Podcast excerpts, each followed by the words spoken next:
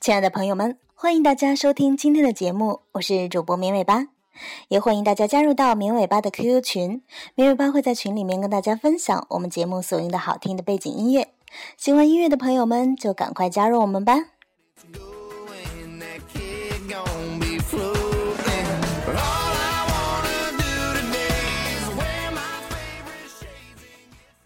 大家经常去看电影，就会发现，电影院的票价都是一样的，它是不是按座位来区分的？无论你是坐在最中间最好的位置，还是第一排，价钱都是一样的。但是演唱会却不一样，就算是演唱会不满场，它也是按座位来定价的，这是为什么呢？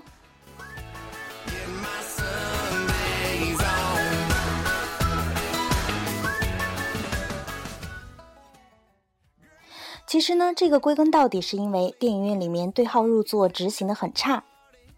传统的价格歧视理论其实隐含了一个假设，就是价格歧视政策能够被完美的执行，而这在现实中有时是做不到的。电影院就是一个非常典型的例子。对于电影院的经营者来说，派人全程监督对号入座的成本太高，没有严格的对号入座，价格歧视也就成了空谈。如果电影院对于好的座位收高价，假设平均上座率不高，那么肯定会有一部分高价票没有售完。这样的情况下，观众就会选择买下低价票，然后呢，等电影开始之后，就会挪到高价的座位上面去。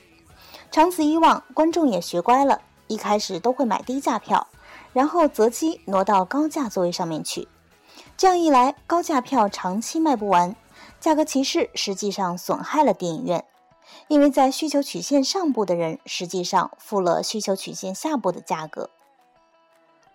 而要避免这种情况，电影院需要保证高价票尽量售完，从而打消观众的套利念头。这样的话有两种方法：第一呢，要么降低高价票的价格；第二种呢是减少高价票的数量。如果是这样的话，高价票每次都早早售完，显示出高价票供不应求的样子。可是这样的话，经济学的学生就会说：“看高价票的定价偏低了，电影院应该加强价格歧视，榨取更多的消费者剩余。”但其实高价票的贱卖只是反映了电影院为执行价格歧视而付出的成本。在现实中，如果电影院很难准确地预计电影的上座率，那么把上面两种手段运用到极限是很自然的，就是我们所看到的压根儿不设高价票的情况。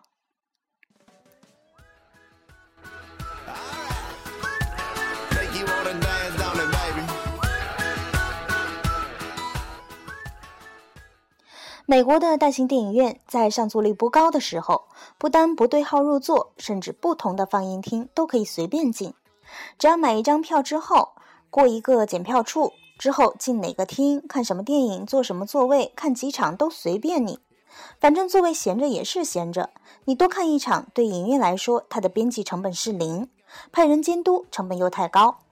而等到像《阿凡达》之类的商业大作放出的时候，并且同时有二 D、三 D 两种票价悬殊的票的时候，才会派人在每个放映厅的门口监督，以防止观众套利。而演唱会就不一样了，因为是大型集会，负责 crowd control 的人手是必须付出的安保成本，让这些安保人员顺便执行一下对号入座，就没有什么额外的成本了。所以。对于不同观看区域的票，就能够有效的进行价格歧视。而至于音乐会，虽然管理的人员没有那么多，但是在那种场合下挪个座位是个很尴尬的举动。而且上下楼观看区域的入口也是不同的，这些因素在一定程度上帮助了价格歧视的执行。